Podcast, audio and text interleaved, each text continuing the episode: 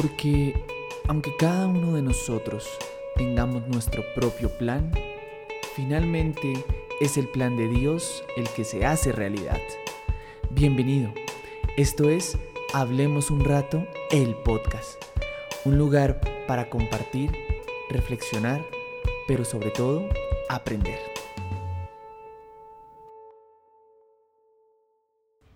Hoy vamos a hablar de Dios está buscando adoradores. Y dice así, Juan 4:23. Mas la hora viene y ahora es cuando los verdaderos adoradores adorarán al Padre en espíritu y en verdad, porque también el Padre tales adoradores busca que le adoren. El texto nos da un punto muy importante y es que si Dios está buscando verdaderos adoradores, entonces existen los falsos. Está buscando adoradores y esto fue algo que me costó comprender mucho. En un mundo lleno de artistas, lleno de músicos excelentes y personas empíricas que la verdad lo hacen súper bien. Pero aprendí que no todos los músicos son adoradores, ni todos los adoradores tienen que ser músicos o viceversa.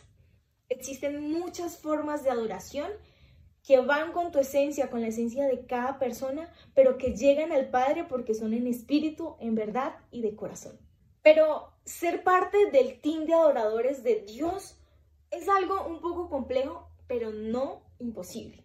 No necesitamos ser perfectos o aparentar ser algo que no somos.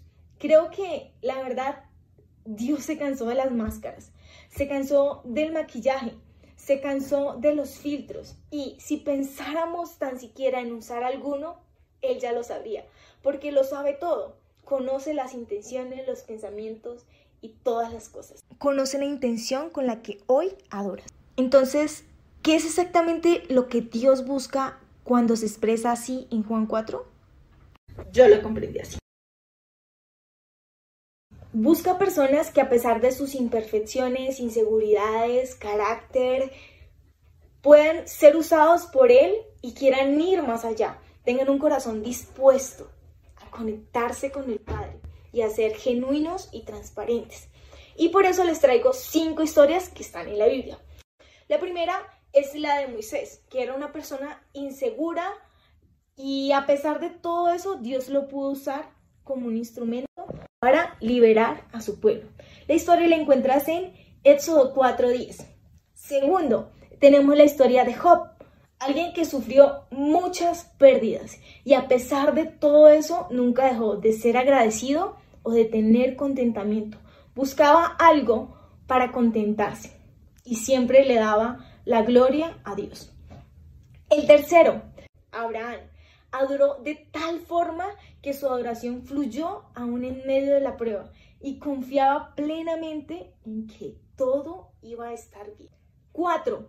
Ser vulnerable. Como lo hizo David en el Salmo 139, quien le pide a Dios que examine su corazón para ver si había perversidad en él. Y el quinto, la historia de Jesús, quien a pesar de sus títulos, logros, coronas y su procedencia divina, hoy hablaríamos de apellidos y ese tipo de cosas, no, no vino aquí a la tierra sino a darnos ejemplo, a ser diferente, a adorar con su vida y sí que nos dio ejemplo. ¿Y qué tienen en común todas estas historias? Una cosa, adoraron con su corazón, de diferentes formas, adoraron con el alma y confiaron en Dios, simplemente porque Él es digno y lo merece todo. Entonces, la invitación es sencilla. Sé y seamos adoradores que trascienden pensamientos, creencias, acciones, que su vida es una constante honra al Padre y que están dispuestos y dispuestas a soltar el control, a reconocer con su corazón con su espíritu conectado al Espíritu de Dios y con entendimiento y verdad, conocimiento a Dios. Así concluimos este tema, ya que Dios está buscando tu corazón y mi corazón más que una canción o muchos sacrificios. Devoción más que intelectualismo. ¡Wow!